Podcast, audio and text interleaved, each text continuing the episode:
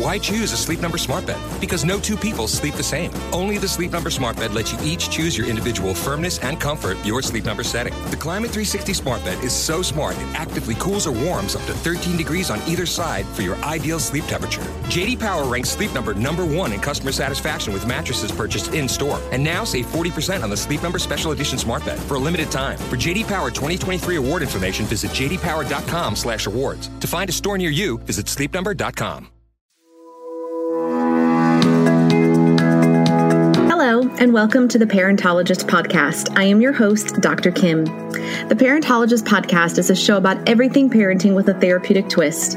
I have a doctorate in psychology and am a licensed marriage and family therapist, a registered play therapist, university professor, writer, and mom of two. Each episode of the Parentologist Podcast focuses on a variety of topics related to parenting, family, children, and mental health. I'm glad you're here. On today's episode, we have Dr. Stephanie Liu, who is a family physician, an assistant clinical professor at the University of Alberta, and a mom of two. She graduated from Columbia University with a Master's of Science and completed her Doctor of Medicine at the University of Alberta.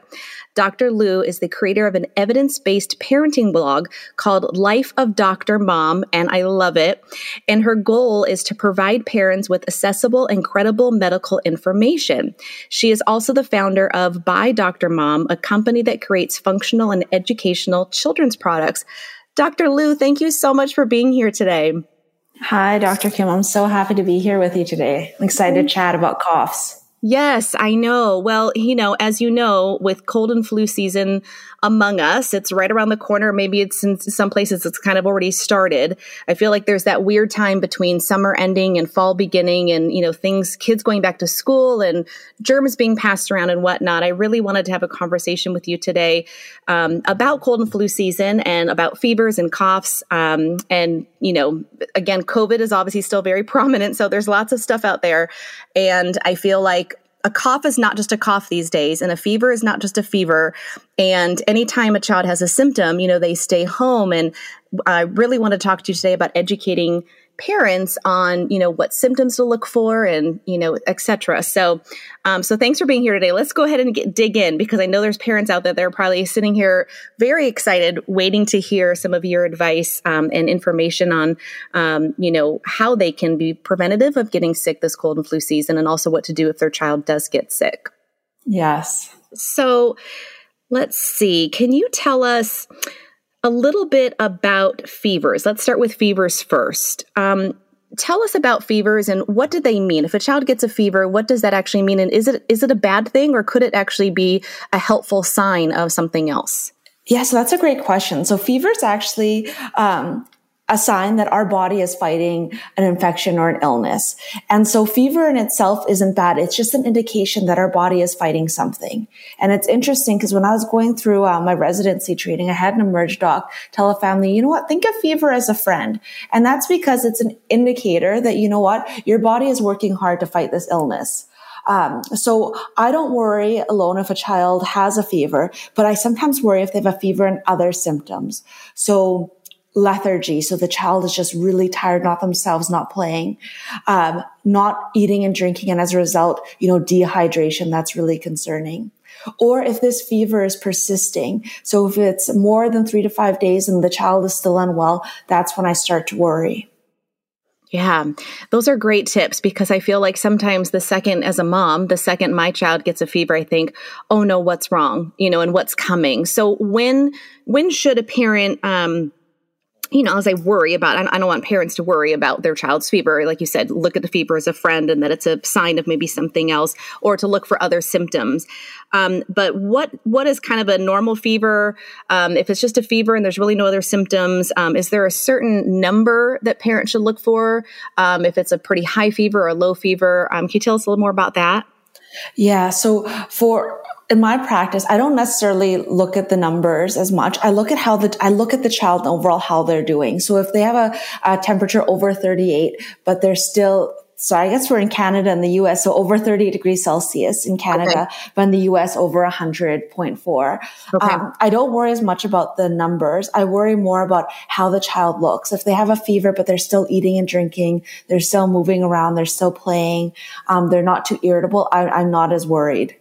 Yeah, that's great. And actually, my son, I was telling you earlier that my son is um, has been sick this week, and he actually hasn't had a fever, um, you know, but he's had some other symptoms. And one of the things that his doctor was asking me was all those other things, you know, how is how is he eating, how is he playing, and you know, asking those other follow up questions. So that's great to not just focus just on the fever, but as you mentioned, you know, focus on, um, you know, how the child is acting, how they're eating, um, and, and then those other things too, because those definitely do come into play. So I thank you. I love that you that you mentioned that. So what are some remedies for when a child does ha- have a fever? Is there a way to bring the fever down or um, over the counter uh, fever reducer, or what would you normally suggest? Yeah, so things like uh, acetaminophen, also known as Tylenol or ibuprofen. Um, those are medications that can be used to kind of help with symptoms and often will also bring down the bring down the fever temperature too. But once again we're not treating the temperature the specific number because you know what there's some kids with a high fever that actually aren't that sick and some kids with a low grade fever that are actually very sick. Mm. um, but we're treating the symptoms uh, that could be associated with fever. Uh, so pain medications uh, such as tylenol or advil um, hydration is super important and one way that that I find when my kids are sick, one thing that helps, and there's some evidence for this is a great rehydration um, t- formula, is dilute apple juice. So I don't give my kids juice normally, but when they're sick, I just dilute some some normal apple juice um, and give it to the kids, and they love juice. so yeah. they're drinking it like crazy, and they're also getting hydrated as a result yes. of that. Yes, I love that. I love that. And actually, if there's anything that has maybe some electrolytes in it, would you recommend something like that? I know Gatorade has lots of sugar in it, but it also has lots of electrolytes. And that's something that I know my kids, when they're sick, to hydrate them, they'll drink that sometimes. And I, I dilute it too. I have to admit. I do. Yeah. I do as well. So, yes, things like Pedialyte, those are specific formulations with the right amounts of salts and sugar. And actually, what's interesting, why I also like apple juice or juices to dilute is they also contain some salts and sugar in it too that yeah. help with the rehydration. That's great. Yeah, because I know, uh, you know, you're a mom as well, as am I. And like I said, usually if my child, will speak for myself, you know, has a fever, that's, you know, I, I immediately sometimes think, oh no, what's wrong? You know, yeah. um, especially now with with with COVID, you know, and you know them saying that fever is you know one of the tall tale signs that you might have it, and you know everywhere we've gone the last year, they don't do it as much anymore, but they would take your temperature before you'd go into a doctor's office or before yeah. you go to Disneyland or wherever it was, um, you know, and if you didn't have a fever, you're allowed to to enter or to go in or you know have your appointment. Um, and then there's sometimes I've, I've I've known people that have told me at least that they have been positive for COVID, but then never had a fever. So I think yeah. there's just that that worry, you know, sometimes when when kids have that. So um, I really like that, you know, looking at fever as a friend. And I've gotten better at that myself. I have to admit that now when my child does get a fever, I don't worry immediately. I think, okay, let's watch for other things and then, you know, possibly call the doctor. When would you recommend, though, when a parent should actually call the doctor? Yes, a great question. So I would say, you know, if the fever is persisting beyond more than three to five days, parents know their kids really well. And this is one thing that I've learned as a parent, like parents, they just have this intuition if something is wrong. So if you have that intuition that something is wrong, please see your healthcare provider. If your baby is or young child is not peeing, if this, if your child is under six months and has a fever, I always think it's a good idea to check in with your healthcare provider. Um, under three months, especially, is almost a medical emergency if a child has a fever. Mm. And so under six months, I still like to see all babies if they have a fever. Um, and uh, if the child is just super lethargic, so what that means is if they're not playing, they're difficult to kind of get out of bed. That's when I start to worry. Yeah, that's great. That's great for parents to know that. Like I said, we're going into cold and flu, flu season, and it's just nice to know, you know, um, that we don't always have to worry as parents. I know as a as a therapist, you know, I, I work a lot with anxiety, and you know, when kids get sick, it, it is very anxiety provoking. As as as a mom, you don't want to see your kids sick. It breaks your heart emotionally, and it also, you know, creates that anxiety of, oh no, are they going to be okay, and what's wrong, and you know, it creates a lot of that as well. So um, I'm glad that you're kind of sharing um, that we don't always have to worry. Um, and I, I, like that because I think as parents, sometimes we end up taking too much on and worrying too much. And it's nice to know when we don't have to. yeah. Um, so let's change gears a little bit and let's talk a little bit about coughs.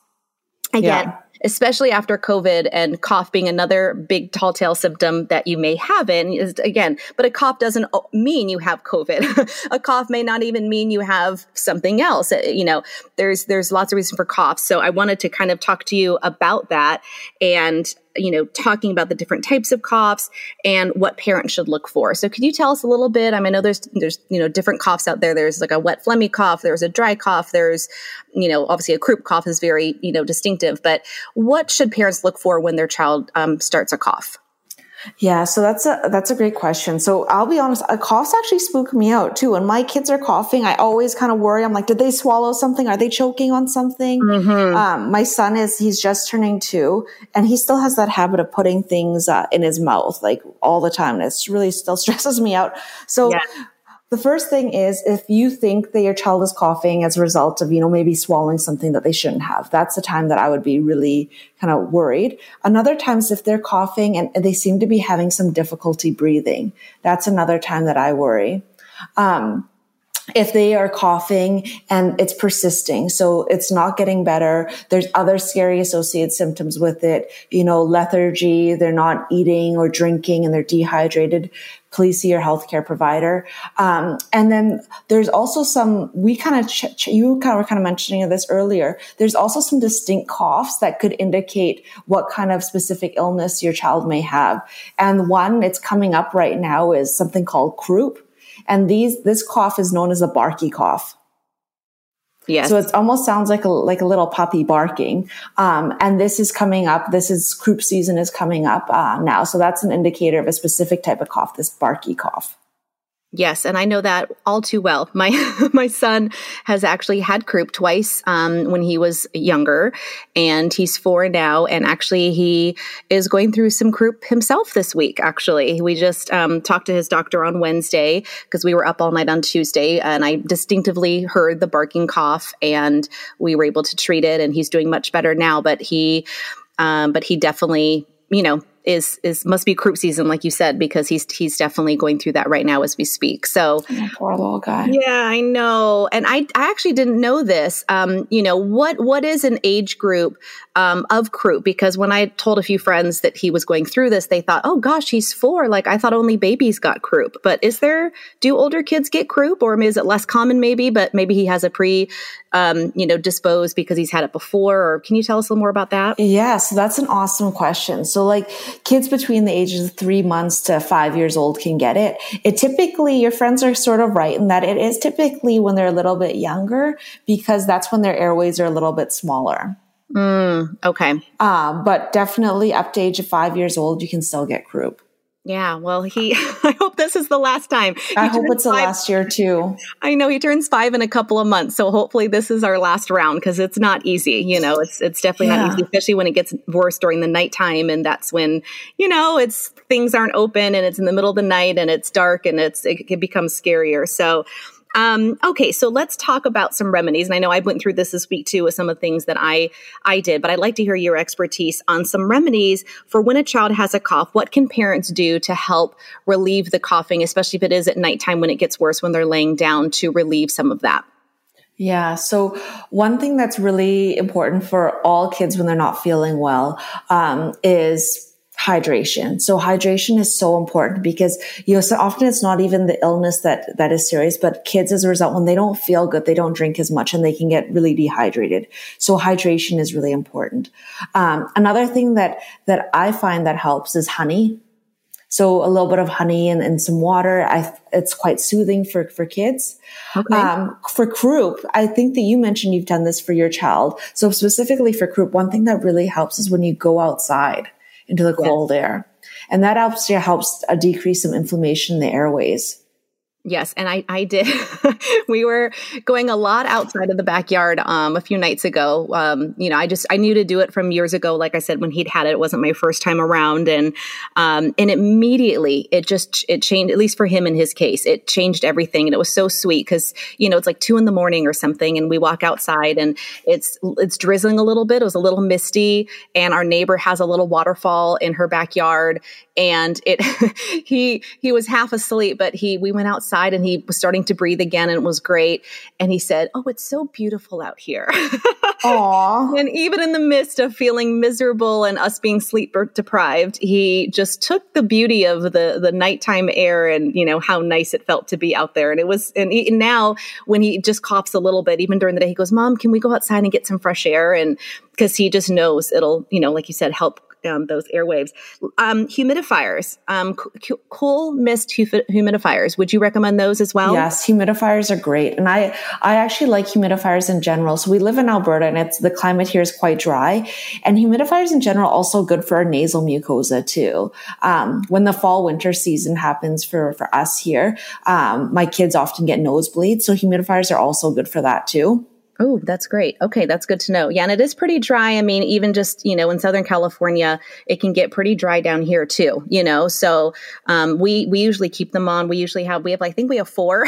we have wow. One for, one for, each bedroom in case we need it. Because like you said, throughout the year, especially when we start having, having to use the heater um, at nighttime, it can get really, really dry. And uh, again, I don't think that's, you know, good for any of us. So um, and then steam showers. Would you say that that would work too? I know I did that a few times when my kids were younger, but does that is that a um, is that something that, that actually works? You, I haven't looked specifically at, at, evidence for that, but I would say when my kids are sick that we do it.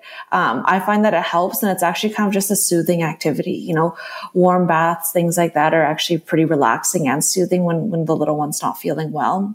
Yeah. Um, other things that, that do help with symptoms too are medications like Tylenol, um, and, and, uh, Advil, ibuprofen. Um, those are also can help with relieve some of the symptoms too. Great, perfect. Oh, thank you. Anything you can recommend for congestion? I'm again, I don't know if kids get um, those types of um, medications. I know there's children's Benadryl and things like that, but something to to break up some of the mucus and things like that if they're having it. Is there anything that you'd suggest, or anything that kids can take after a certain age? Yeah. So, so one thing that we do for our kids is we do those. Have you seen those little saline drops? Oh, yes. They are great for really getting out the, con- and you know what? For me initially as a parent, I was like, it seems counterintuitive because if they're congested, why in the world are we putting fluid in their nose? But it actually helps loosen things up and break it up. Okay. Okay. I like that. I, I, I, gosh, it's so funny because when I, when my kids were much younger, I would think of those things, but now that they're older, I kind of put those things out the door and think, okay, well, now what do I do now that they're older? I just automatically think, oh, I should get some sort of you know, over the counter, um, you know, medication to help bring that down. But the saline is actually really great. And it's a very, you know, more natural way to, like you said, break that up. I'm going to go get some for the good. Good. Stock up. So I have some for the season. That's great. Um, okay, so let's talk a little bit about prevention and how to possibly try to prevent. I mean, kids, you know, kids are going to get sick. They're building their immunity systems. I get that, or their immune systems. Um, but what are some ways that you know we can make their immune systems maybe possibly stronger this winter season, and ways that we can prevent them from you know um, getting sick if if that's even possible? Yeah, so that's a great great question. Uh, this is something that you know I worry as my kids are starting school now. My son preschool, my daughter kindergarten. Um, one of the best ways to prevent kids getting sick is, and it, I guess it's kind of a time old, like everyone's kind of heard about this, but it's more important now than ever, especially with COVID-19, is hand washing and hand sanitizing. Um, it's hard when I'm not with them. When I'm with them, I can know that they're doing a good job because I'm, I'm all over them.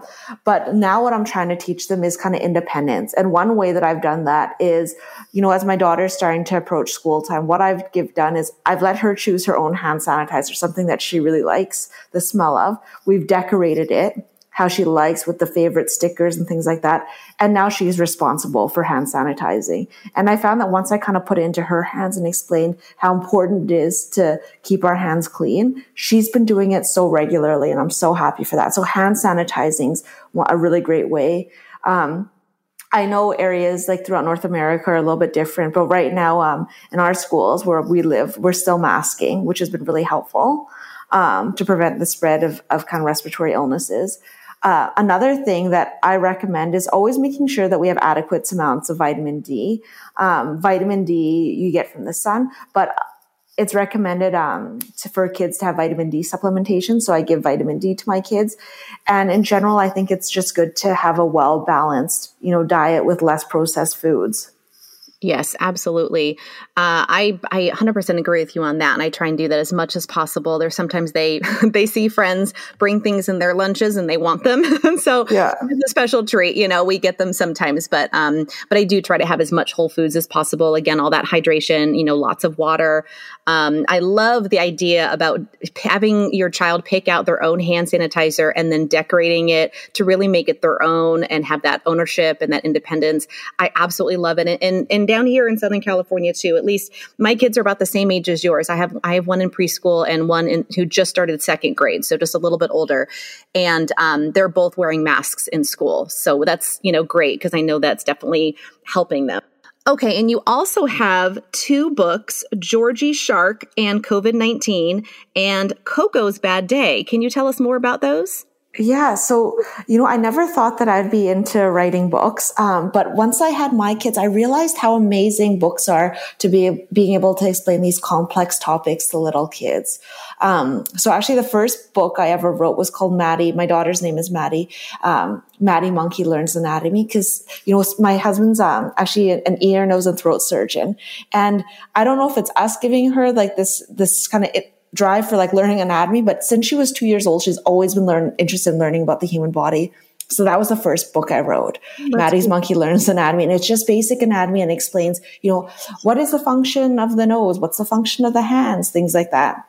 That's and great. so she enjoyed it so much that, you know, during COVID, we were really struggling because my, my kids are very, um, close to my parents and it was really hard for both my son and my daughter not being able to see them. So that inspired the next book, Georgie Shark and COVID-19. And my son's name is George. So I felt like I wanted things to be equal since I wrote the book for my daughter and now I want the book for my son. And it's essentially explaining how, why masking is important, why hand washing is important, and why social distancing, why we, why we had to do that that period of time. Um, so that was really what inspired the book, The Kids. And I've been so, you know, fortunate to have so much support over the Georgie Shark book that it's, you know, considered an educational resource in the province of uh, Canada where I live. So that was really, really exciting for me. Um, but the most recent book, um, I'm, this is something that I've just been really interested in, in, doing, but I didn't really know how. Um, I struggle, and you know, I learned so much from you, Kim. I struggle sometimes with communicating with my kids. I struggle when they're having these like temper tantrums. I sometimes don't know what to do when they're having a rough day, and I'm having a rough day. I often feel overwhelmed. Yeah. Uh, so I actually collaborated with um, childhood educator. She has a master's, uh, she's an uh, elementary school teacher and also has a master's in education, uh, specializing in mental health and literacy, Georgia Miller. And we wrote this book, Coco's Bad Day. Uh, the Coco is our family puppy. So it's mm-hmm. about a puppy named Coco who's just having a rough day. You know, she's pushing puppies down slides, like throwing her food, not wanting to wear her sunscreen. And so these are strategies uh, that educators and healthcare professionals, along with strategies that me and Georgia have developed with our own kids, um, to kind of counteract these really challenging situations.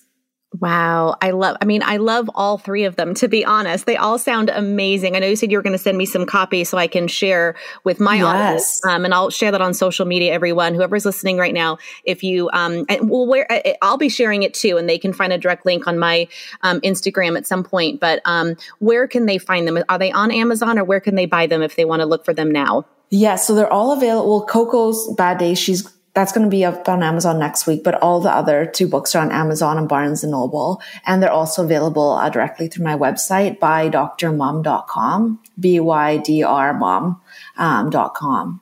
Perfect. Oh, that's amazing. Because I think these books, I mean, we're, we're still obviously going through through COVID. You know, that isn't over yet. So um, that's still a very relevant book. Um, and I can't wait to read these to my kids. But Coco's Bad Day, I feel like obviously I can, as a therapist, can relate to the most of just, you know, having a bad day. And, you know, I've noticed even myself this week, you know, with my son being sick, you know, being completely sleep deprived. And that hasn't helped my mood at all. So the littlest yeah. thing, you know, has been setting me off this week. And then that, you know, dominoes to my kids. And then they're kind of stressed and they're in a bad mood and it just, you know, um, you know, to, to, to learn those strategies is great. So I can't read, wait to read those. Um, you mentioned your website, um, which is great. Where else can people find you to find more information about you or to, to be in touch with you? Yeah. So, um, outside of the books, my, my main passion is really educating the public, um, be, so that, you know, families can make informed decisions about their own health and the health of their loved ones. So, um, I have an evidence-based parenting blog, uh, Life of Dr. Mom, um, on Instagram, L-I-F-E of, I guess, DR Mom, um, and also a website, life of dr lifeofdrmom.com. Wow. Well, thank you so much. Um, I, I, really appreciate your time and your expertise. Um, I think it's going to help so many parents this cold and flu season this year and for you know years to come for people listening. Um, you know later on. So, um, Dr. Liu, thank you so much for being here today and sharing all of this information um, with all these parents out there and with me. I always learn from you too. So, um, thank you for being here, and we can't. I can't wait to be in touch. Thanks so much for having me, Dr. Kim. I appreciate it. Thank you for joining us today. I can't wait to have you back for more. Make sure to subscribe to the Parentologist podcast so you don't miss an episode, and make sure to tell your friends. This podcast is not intended to be a replacement for therapy. If you or someone you know is in crisis, please call 911.